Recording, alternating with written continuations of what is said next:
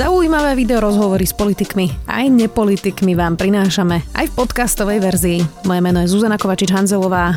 Vítajte pri relácii Rozhovory ZKH v audioverzii. Odiden som zo svojej strany napísal, že stúpili do lajna, kritizuje program Borisa Kolára a upozorňuje ostatných lídrov opozičných strán, že si nemajú zužovať priestor na rokovania o prípadnej vláde. Jeho strana je zatiaľ na hranici zvoliteľnosti do parlamentu.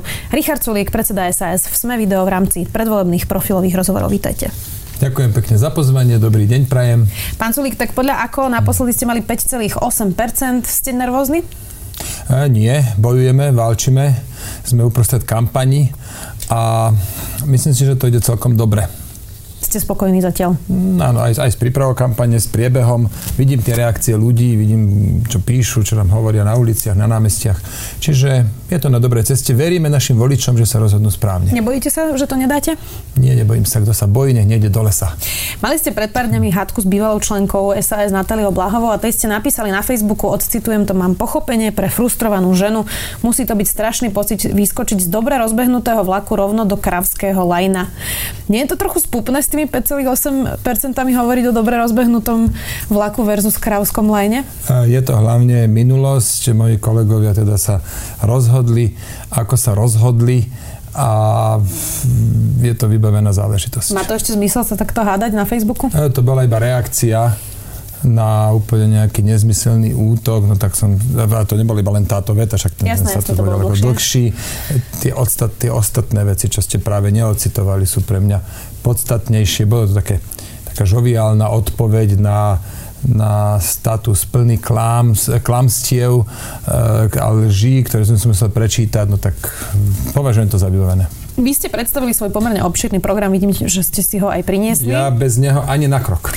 No a predstavili ste aj 100 bodov, ktoré by ste chceli urobiť hneď ako prvé pre podnikateľov, keď teda budete, alebo ak budete vo vláde.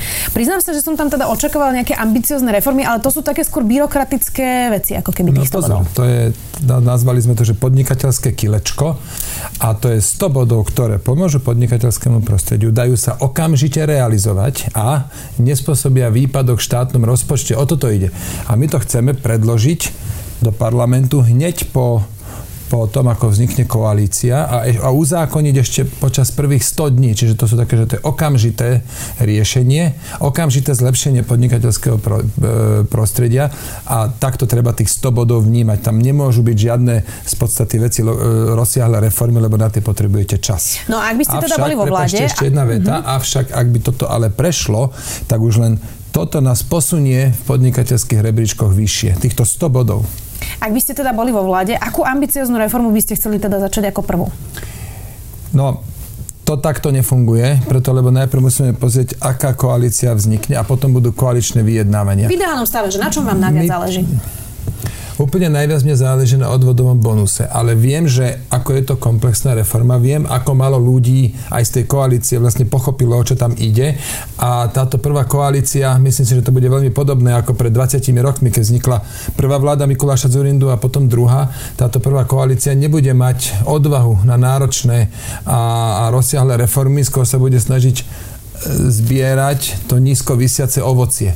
A ja to považujem za správne, čiže budeme robiť okamžité opatrenia, ktoré ľudia i hneď pocítia a nie takéto rozsiahle, siahodlhé veci, ktoré síce sú nevyhnutné, ale na začiatku to určite nebude.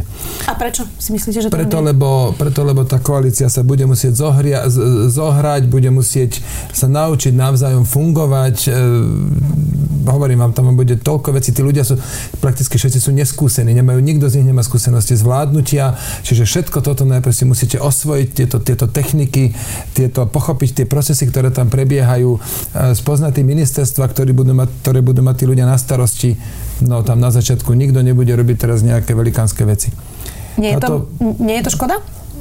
Nepotrebuje Slovensko veľké reformy? Ale jasné, ale nespadnú vám z neba. Na to musíte mať predprípravu.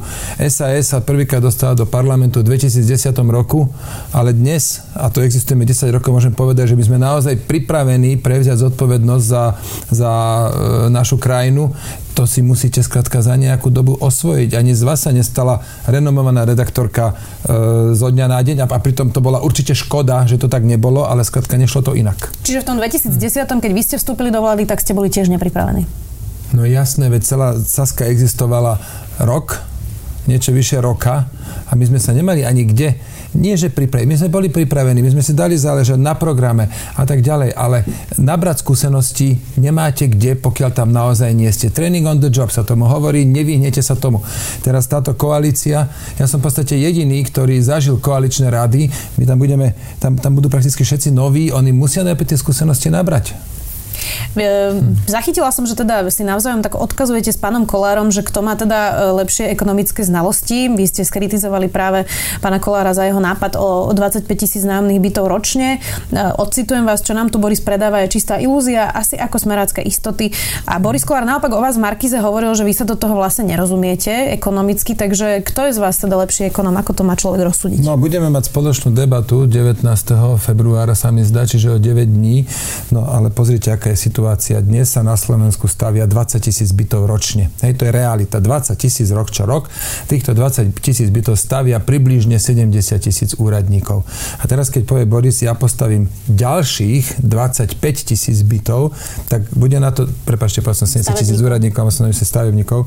A keď Boris povie, že teraz postaví ďalších 25 tisíc bytov, tak tie vám nespadnú z neba. To bude musieť niekto postaviť. Ja nemám vedomosť o tom, aj keď nie som stavbár, nemusím sa vyznať do problému, problematiky, ale nemám vedomosť o tom, že by tu bolo 70 tisíc stavebných robotníkov bez práce, ktorí teda sú pripravení stavať tie byty.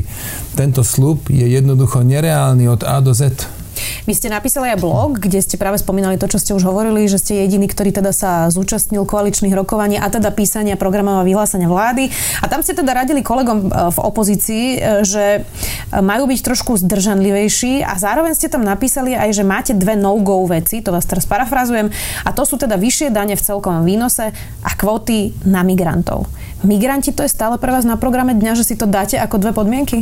No ja to považujem z dlhodobého hľadiska za veľmi dôležité, aby Slovensko nesúhlasilo s povinnými kvótami na prerozdeľovanie migrantov, i keď zároveň ja vnímam, že momentálne to téma nie je, Slovensko má momentálne iné témy, ale z dlhodobého hľadiska hľadiska jednej, dvoch, troch generácií je toto pre nás určite významný bod a rovno hovorím, nebudeme súhlasiť s tým, keď niekto bude chcieť vtlačiť do programového vyhlásenia vlády e, aké, akýkoľvek e, súhlas s kvotami, s prerozdeľujúcimi kvotami na migrantov. Ja rozumiem, že migranti budú téma. Určite aj vlastne klimatická kríza prináša uh, utečencov, migrantov, ale že či to je teda top téma najbližších 4 rokov, počas ktorých teda bude možno, a možno nie, uvidíme, vládnuť teda nová vláda. Že či tam nemá byť niečo akože kľúčovejšie ako problém, Áno. ktorý nie je aktuálny. Poviem vám.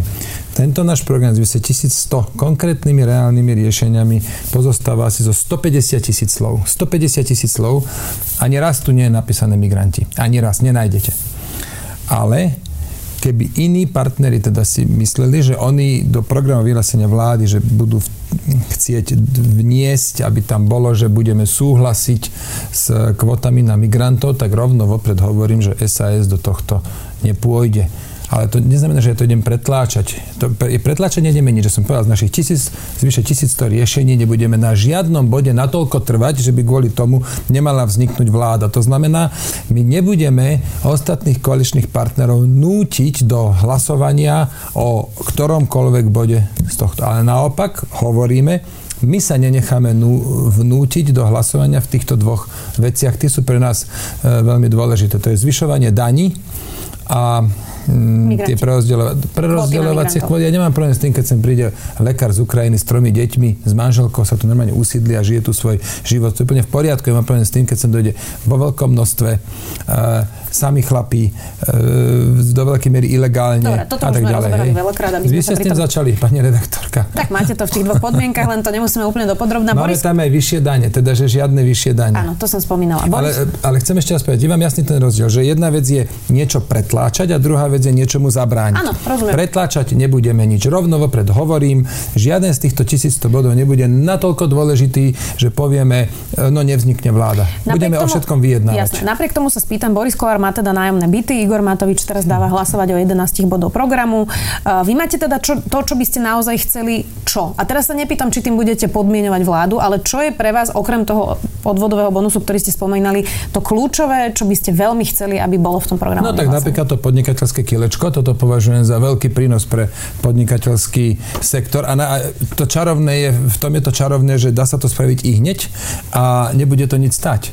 Čiže napríklad toto bude pre nás veľmi dôležitý bod. A s tým nikto nemôže mať problém, nie? No, ja dúfam, že nebude mať a nakoniec, keď tam bude mať s dvomi, tromi, piatimi bodmi niekto problém, tak ich vyhodíme alebo nahradíme inými. Takže toto je prvá veľmi dôležitá vec. A my budeme mať čo skoro to chceme predstaviť, dúfam, že tento týždeň, také isté kilečko, teda 100 opatrení pre ľudí. No tak aj, a opäť budú, že ich hneď realizovať a žiaden výpadok v štátnom rozpočte. No tak toto budú pre nás také dve dôležité veci. A to ešte na čo mne veľmi bude záležať, že aby sme išli znižovať dane v tom rozsahu, ako, budem, ako bude štát inkasovať príjmy, daňové príjmy, ktoré sú nad e, tie odhady. Uh, neviem, či si spomínate, Peter Kažimír, keď bol ešte minister financií, tak ministerstvo financií to samozrejme robí každý rok, že majú nejaké odhady, že aké budú výnos daní. A tým, že ekonomika svetová išla rýchlejšie, ako sa čakalo, tak tie príjmy boli vyššie. A oni ich použili na kadejaké balíčky a veci zadarmo, a, alebo ich rozhádzali, alebo viacej úradníkov zamestnali. A my hovoríme, ak budú tieto príjmy, že reálne príjmy budú vyššie ako boli odhady, tak tie peniaze použijeme na to, aby sme znižovali dane. Na, to, za, na toto budeme tlačiť a tu sa budeme snažiť presadiť. Okrem toho máme ako celá tá, tá potenciálna koalícia, máme také tri priority, to je súdnictvo, zdravotníctvo a školstvo. Tam predpokladám, budeme naozaj, že e, veľmi intenzívne sa snažiť spoločne urobiť e, veľa dobrých zmien. O Igorovi Matovičovi sme sa ešte nerozprávali, ale spomenula som tu jeho online anketu. Uh, viete si ho predstaviť ako premiéra? Vy ho poznáte už dlhšie. Áno, viem, ale predtým ešte poviem to, čo zvyknem vždy hovoriť, je, že som za to, a súhlasím s tým, a je to taký úzus 30 rokov, premiéra nominuje najsilnejšia koaličná strana.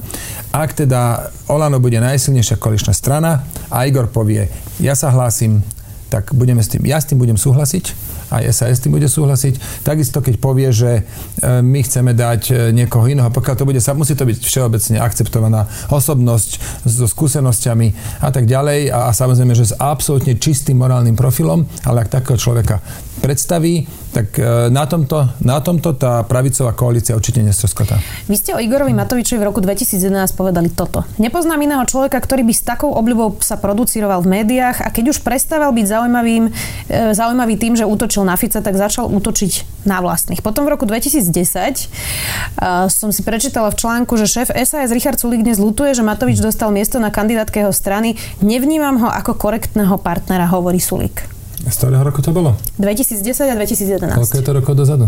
Ja pýtam sa, že či to je stále aktuálne, alebo či nie, sa zmenil nie. Igor Matovič. Nie, jasné, že všetci sa meníme, aj sa spoznávame, aj sa učíme navzájom fungovať. Igor má svoje muchy a všetci, aj, aj ja mám zrejme nejaké svoje muchy. Čiže e, dôležité je nejak mať tú vôľu spoločne fungovať. Za tých 10 rokov sa strašne veľa zmenilo, zohrali sme sa. Ja môžem dnes teda s čistým svedomím povedať, že ja mám korektný vzťah so všetkými opozičnými lídrami vrátane Igora Matoviča, opätovne hovorím, keď on to dá, keď on bude najväčšou stranou v koalícii a, a on bude ašpirovať na premiéra, tak ja nemám dôvod to nepodporiť. Ako, ako Pelegrini to bude určite lepšie.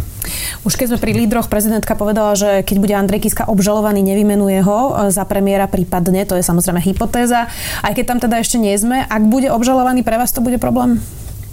Zároveň prezidentka pomaly až jedným dychom alebo vo veľmi blízkej časovej súvisl- súvislosti povedala, že teda ak by bol Kotleba pre, e, najs, pre, predsa najsilnejšej strany, tak jeho by poverila zostavením vlády. No, zlé jazyky na to môžu vidieť to, že Kotleba je bližší alebo milší ako Ani Kiska. to sa asi nedá povedať, prezidentke dlhodobo kritizuje Mariana Kotlebu. No len teda aj mňa prekvapila jeden aj druhý výrok. E, nechceme nejak uberať právo na takéto výroky, mala dôvody, že to povedala. Ja zase mám právo si povedať svoj názor na to.